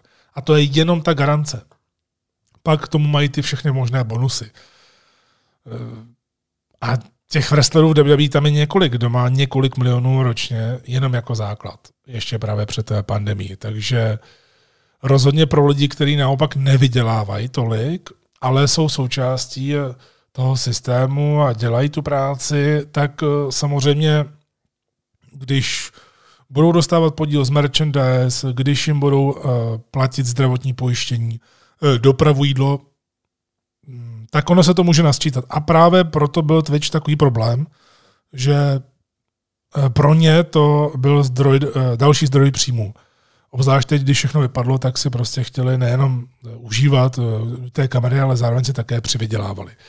To pro lidi, kteří nevydělávají tolik, nevydělávají miliony, je prostě problém, když jim tohleto všechno odříznete, protože vlastně vy nemáte ty benefity zaměstnance, ale nemůžete jít pracovat nikam jinam, protože vám to smlouva nebo prostě nějaká umluva z WWE zakazuje a když eh, se nepodřídíte, tak vás WWE vyhodí. To se přesně stalo Zelině. Eh, Zelině. A třeba Becky Lynch eh, byla, než tedy odešla na materskou dovolenou, tak byla nejlépe placená ženská v WWE. Vydělávala 3 miliony ročně. Ronda Rousey je, také měla hodně dobrou smlouvu. Tohle to všechno se zveřejnilo. Myslím, že Ronda měla, myslím, milion a půl eh, za to, eh, jak tam byla. Takže je tohle, tohle to je hrozně takové zvláštní a to můžu dát do porovnání s mými zkušenostmi, protože já pracuji právě jako SVČ, já nejsem zaměstnanec a pracuji pro několik televizí a těm televizím propůjčuji svůj hlas, mluvím pro ně. A jsem právě jako ten nezávislý pracovník. Platím si zdravotní, sociální, platím si daně, Všechno je to na mě, nemám vlastně vůbec žádné benefity, ale benefity, benefit pro mě je ten, že jsem volný, že si dělám svoji vlastní pracovní dobu a že mě televize nelimitují, že nemůžu jít tamhle komentovat, protože tak. Samozřejmě, že by to tam mohlo být jako exkluzivita, ale právě ta exkluzivita se vymáhá až ve chvíli, kdyby já byl třeba podepsán na paušal, a kdybych byl vnímaný jako, dám, dám, příklad, eh, tvář, tvář novy nebo hlas novy, eh, jo, kdybych třeba byl na úrovni uh, Ray Korantenka, dám takovýhle příklad, tak asi je logické, že Ray Korantenka, tihleti nebo Lucka Borhiova, že by nemohli prostě najednou komentovat pro jinou televizi, třeba pro českou nebo takhle. To prostě nedává smysl, protože oni tvoří tu image, tu vizáž nově, tak by se tím společnost podkopávala. Ale právě já nejsem zaměstnanec a můžu teda, i když jsem ze své minulosti kdysi dávno taky zažil nějaké takovéto praktiky se zakazováním a podobně, eh, tak vlastně to není právně se to nedá vymáhat. Něco takového, aby vám někdo zakazoval si vydělávat někde jinde, když s ním máte sice smlouvu, ale vy s ním máte smlouvu jako autor, abyste vykonal nějakou práci, abyste vykonal nějakou službu pro něj. To neznamená, že on vám prostě zakáže to, že jinde to dělat nemůžete. Jasně, jsou určité praktiky, že najednou, když teda s tím souhlasit nebudete, tak ten dotyčný může udělat něco takového, že vám třeba přestane dávat ty věci, nebo jich vám nebude dávat tolik, takže si nevyděláte tolik na tom jednom místě, se kterým jste počítali. Takže to jsou moje zkušenosti a nedokážu si představit, eh, jak by to vlastně eh, fungovalo v reálu. Jasně, dokážu si to představit, kdybych právě byl upsaný jedné společnosti vyloženě, že by se mě tam chtělo držet a chtěla by mě uplatit eh, právě nějakým eh, paušelem na zaměstnanecký poměr a tak dále, tak to už je pak logické, že nemůžu jít někam eh, jinam, kde by to třeba právě bylo v rozporu s tím, že najednou bych podobnou činnost vykonával někde jinde a tím bych vlastně podkopával to, že pracuji, že kopu za jeden tým a najednou kopu i táme. Takže takhle je to třeba u mě v pořádku. A já si právě myslím, že ohledně WWE se časem tahle ta problematika uh, bude asi řešit na nějaké širší bázi, aby to bylo transparentnější. Protože upřímně je to takový uh, švart systém. Ale protože WWE je, globální společností a má ty nejlepší lidi na mnoho věcí, tak se samozřejmě dokáže i výborně právně chránit, právně bránit. Protože v těch základních kontraktech talentů eh, má uvedené dva odstavce, které v podstatě hrozně napomáhají případným problémům eh, WWE. Jelikož v těch kontraktech eh, jsou ustanovení jako například, že dohoda, tato smlouva, že byla uzavřena v Connecticutu, tedy ve státě Connecticut, a tak se bude řídit zákony státu Connecticut. Další ustanovení, já to zjednodušuju, zkracuju, abych tady nemlel blbosti, nějaké nedůležité, tak to druhé ustanovení je to, že obě strany potvrzují, že v případě jakéhokoliv konfliktu mezi nimi bude spory řešit soud v Connecticutu. No a jak víme, WWE má sídlo ve Stanfordu a jak víme, tak samozřejmě stát Connecticut jde na roku, WWE tam si asi pomáhají podobně jako si to letos během pandemie, během té první vlny WWE zařídila s guvernérem Floridy, takže tam bylo takové, to něco vy nám, vy nám povolíte, že tady můžeme skákat v Performance Center a vysílat a my vám dáme tu Wrestlemany za rok znova právě do Tampy. To jsou prostě základní věci politiky, eh, ty mě a tobě. No a tohle to je dost velký problém právě, jak eh, proti tomu jít eh, právně, jelikož se už o to několik lidí pokoušel. Každopádně zajímavé je to, co jsem našel při brouzdání různými návrhy, různými zákony a podobně, tak jsem objevil to, že stát Kalifornie jako první eh, ze států v USA eh, prosadil dokonce eh, návrh zákona, který jasně má definovat, cože je to vlastně ten independent contractor, protože do posud to byla taková šedá zóna, řekněme, a nyní tedy funguje taková věc, kdy se podstupuje test, který ta společnost, když má u sebe ty nezávislé pracovníky, tak musí prokázat, že každý nezávislý pracovník u ní je, a teď tam jsou tři body. Jednak tam je to, že je osvobozen od nějaké kontroly, od směřování ve společnosti při jeho výkonu práce, což vlastně odpovídá. Eh, pak, že vlastně eh, může dělat i někde jinde a že si může udržet svoji eh, nějakou nezávislou práci ve stejném poli mimo tuhle společnost. Tohle se prosadilo v Kalifornii mimochodem. A to jde přesně proti tomu, co dělá WWE, protože ona má nezávislé pracovníky, ale nedovoluje jim dělat si nějaký svůj nezávislý biznis ve stejném poli mimo tu společnost. To neznamená, že by najednou, dám příklad, eh, třeba The Rock začal vystupovat, byl v WWE a začal vystupovat právě třeba pro WCW. To ne, ale že může právě, jako třeba byl Dolph Ziggler, tak jemu bylo povoleno, ale to je eh, případ sám o sobě, tak eh, on mohl začít dělat stand-up comedy show. Ale dlouhá leta, když to chtěl dělat, tak mu to WWE zakazoval. Až vlastně, když chtěl odejít a on byl hodně cený právě jako ten člověk, co dokáže udělat eh, s kýmkoliv cokoliv, tak eh, si ho v podstatě uplatili. Takže v Kalifornii to teprve začíná a jsem zvědavý, zdali se to bude rozšiřovat do dalších států. Ono to samozřejmě může trvat roky, může to být hrozně dlouhé. A WWE pochopitelně, když dělala house show, tak eh, těch akcí v Kalifornii měla dost. Je to tedy v tomhle uh, smyslu dost uh, zvláštní. A když se ještě podívám na uh, další vysvětlování právě toho, co to je independent contractor uh, v právních slovech, tak v toho ustanovení zákona je jasně psáno. Tohleto, já to teď přečtu, jsem si to tady vypsal. Uh, nejste nezávislý pracovník, tedy ten independent contractor, pokud poskytujete služby, které mohou být ovládány zaměstnavatelem. To znamená ovládány zaměstnavatelem, jak to bylo uděláno nebo jak to bude uděláno. To je právě Vince.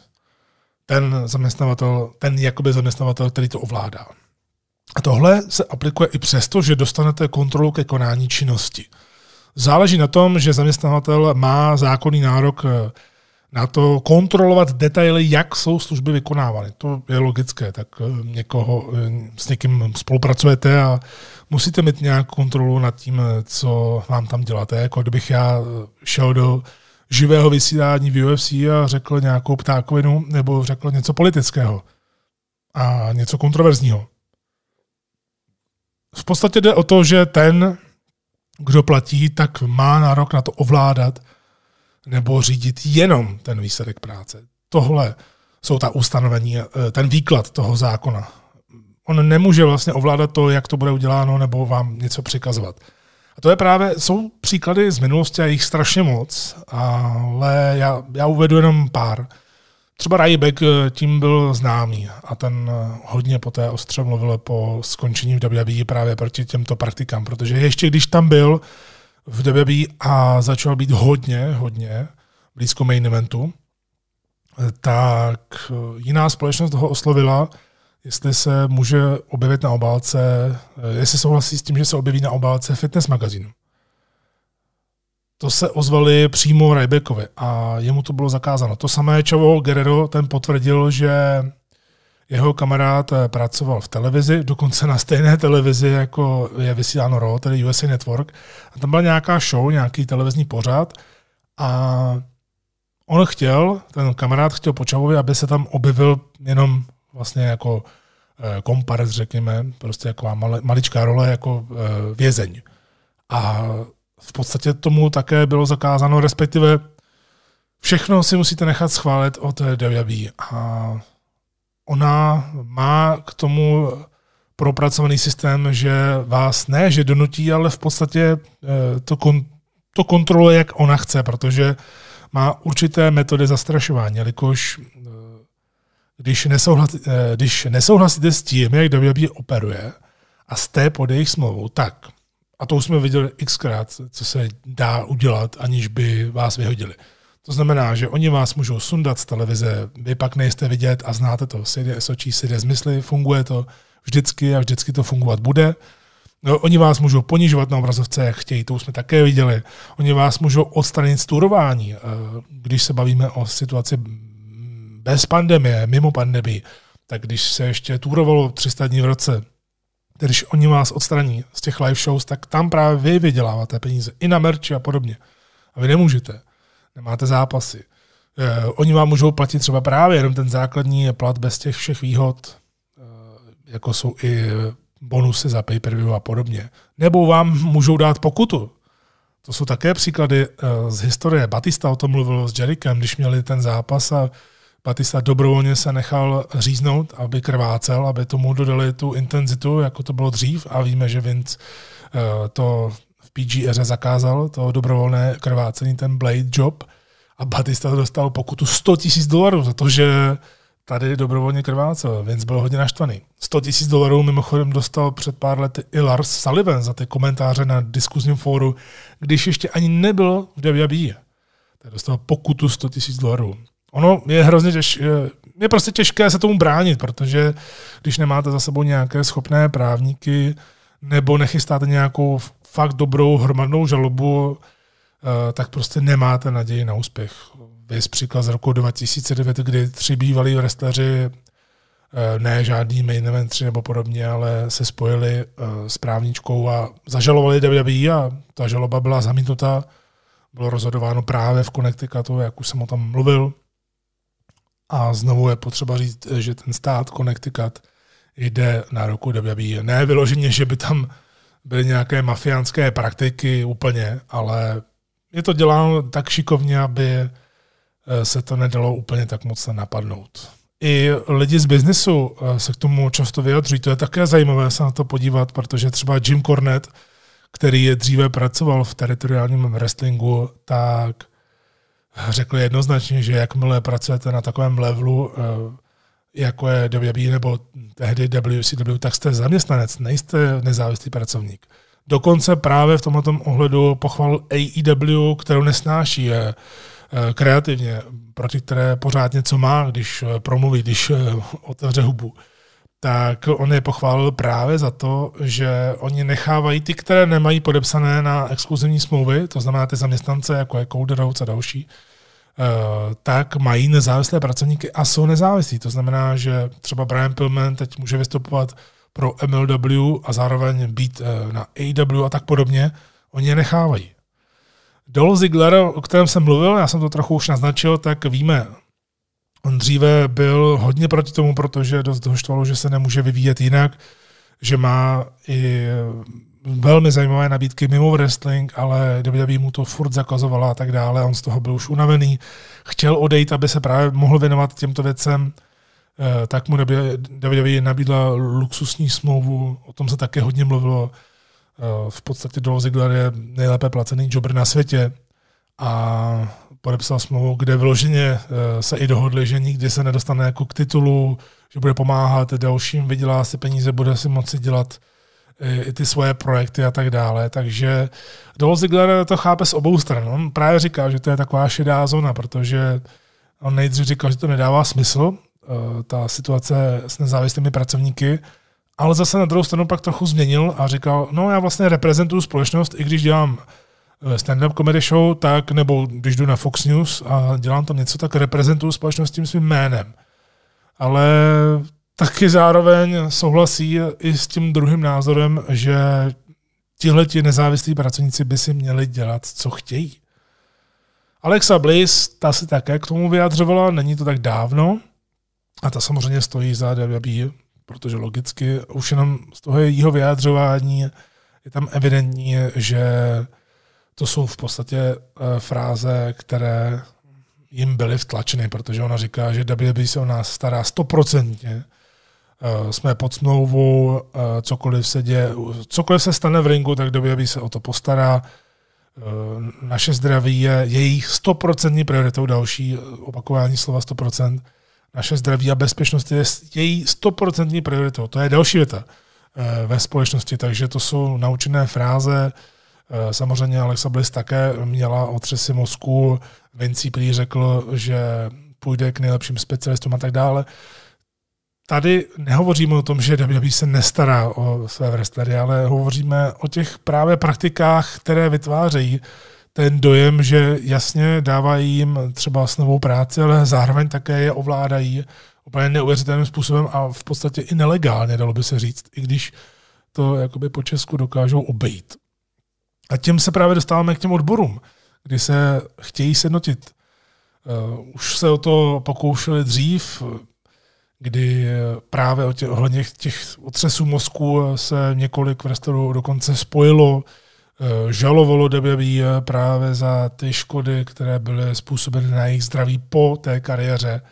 A samozřejmě tím, že šli proti WWE, tak už nebudou nikdy změní ve vysílání. Ne, že by byli úplně vymazáni z historie, ale prostě se jim nebude dávat žádná pozornost. Asi nejvíc, kdo šel proti WWE, podle mě, kromě CM Punka, který proti něm šel, ale nejdřív podcastové, pak se to řešilo i soudně, tak to spíše byla taková horká věc. Ale Jesse Ventura, určitě se na něj vzpomínáte, tak Jesse Ventura, to je taková zajímavá historka, se o to sjednocení, o tu o ty odbory mezi wrestlery pokoušel před WrestleMania 2, ale tam tehdy uh, v podstatě vzniklo to, že on mluvil k lidem v zákulisí v šatně ke klukům a tak dále, jak říkají The Boys, ale ty plány někdo vyzradil, to znamená, že to musel být někdo právě z toho zákulisí a údajně to měl být Hulk Hogan.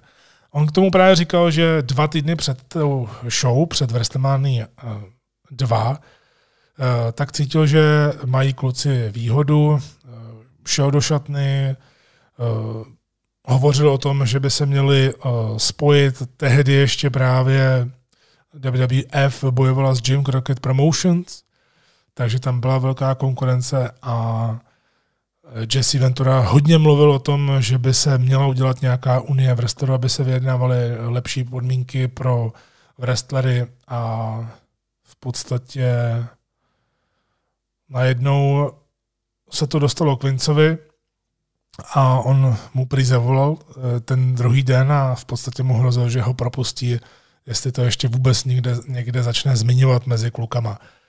Protože si myslel, že tam najednou začne nějaký chaos, nebo že budou stávku a ta podobně. Což je zajímavé, protože Jesse Ventura odešel po WrestleMania 2 a stal se hercem, viděli jsme ho v Predátorovi, viděli jsme ho i v Běžící muži, uh, což vyšlo v osmdesátkách a byl tam Švarcik. No a do dneška v podstatě právě díky té SAC AFTRA, o které jsem hovořil, díky té unii umělců a díky těm odborům, uh, kteří zastupují právě to, tak do dneška dostává uh, právě benefity z tohohle že byl v 80. letech ve dvou filmech, tak nejenom, že dostávají nějaké peníze, ale hlavně je o něj postaráno. On se pak i vrátil do WWF, ale v podstatě neměl vůbec zmiňovat ty odbory už nikdy, jinak by ho tam nevzali zpátky a v podstatě Jesse Ventura sám, který dělal do politiky, tak říkal, že jenom Eh, sformování té unie, těch odborů, dát dohromady ty odbory, tak není tak jednoduché. Ono je to dost těžké, protože potřebujete velkou podporu těch lidí a my jsme už dnes na začátku toho, tohohle toho povídání říkali, že je to hrozně těžké, eh, když byste s někým chtěli, nebo když byste o něčem chtěli promluvit a že nesouhlasíte, tak se k vám nikdo nepřidá. Nebo možná jeden člověk a pak vás oba vyhodí nebo vás potrestají právě něčím jiným. Tak to je zajímavé, ale Jesse Ventura třeba měl uh, zde vyjabí problém i ohledně copyrightu, ohledně nároku na uh, svoje jméno, uh, protože on říkal, já vlastním Jesse the Body Ventura, já mám ten copyright ohledně toho a nechtěl jsem se ho vzdát bez právě nějakých tantiemů. A tehdy jsem měl videohru a chtěli mě využít právě pro nějakou propagaci, Vince mi to nedovolil, proto skončil a řekl Vincovi, Vinci, ty mě nevlastníš.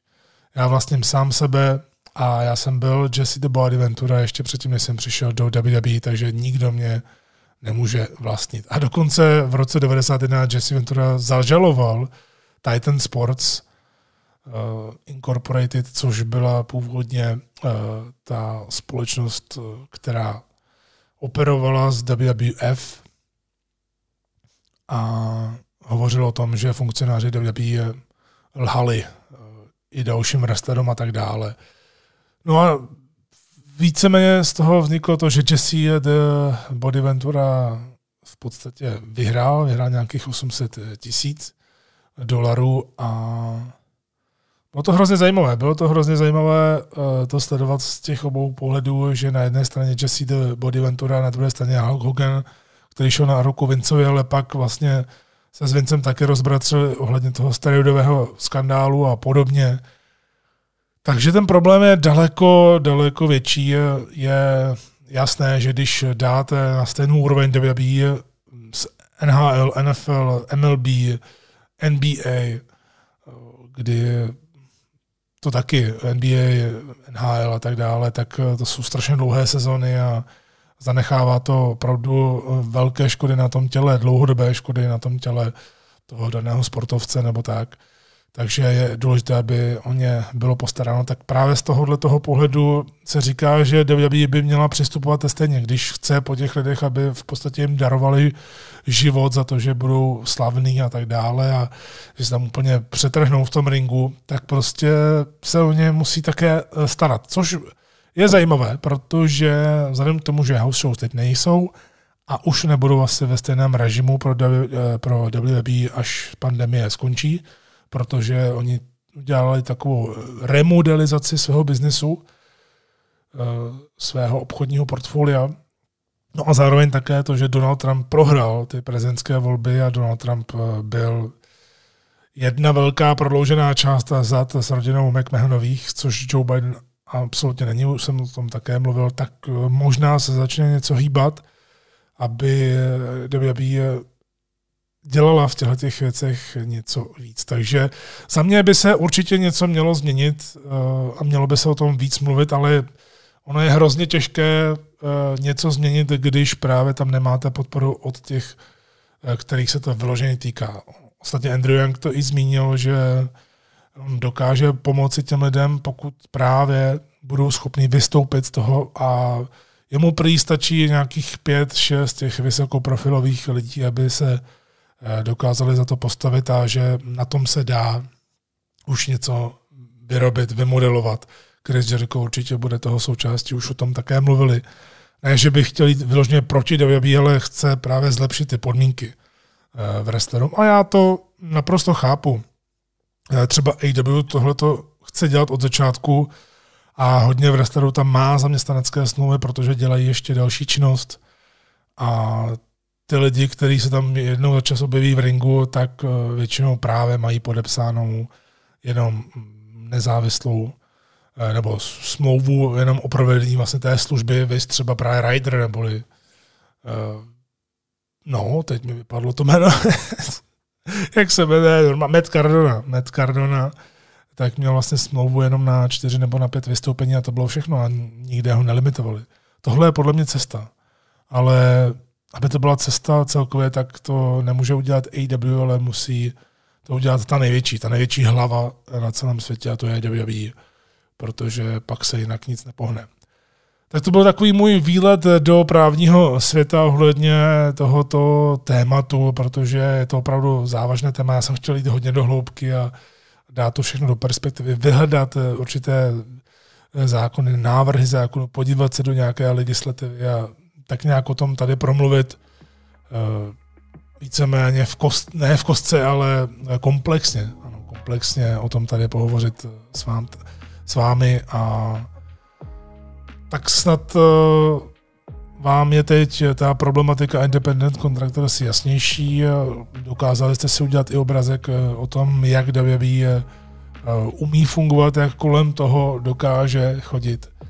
A snad se vám to moje povídání líbilo. A nemyslím jenom tohle, ale celkové, protože tím kávička dnes eh, končí. Příště si dáme speciál Undertaker. Bude to jenom kávička o Undertakerovi, nic jiného tam nebude. Takže na to se můžete těšit, protože já se na to strašně těším, eh, jelikož Undertaker má za sebou výjimečnou kariéru a je o čem mluvit. Je opravdu o čem mluvit a to bude pecka, bude to takový předčasný vánoční dárek, eh, tenhle ten díl, jak vám, tak mě sobě samotnému, protože já o tom chci mluvit a hrozně se na to těším. Ještě znovu opakuju, že můžete jít na nové stránky, na Facebooku si zadejte provwrestling.cz lomeno SK a můžete se stát pravidelnými čtenáři tohoto nového projektu, který už nějakou dobu funguje. Takže z dnešní kávičky je to vše. Eh, já vám moc děkuji za pozornost a za to, že podporujete tenhle ten podcast. Mějte se moc fajn ve zbytku týdne a jako vždy káva s vámi.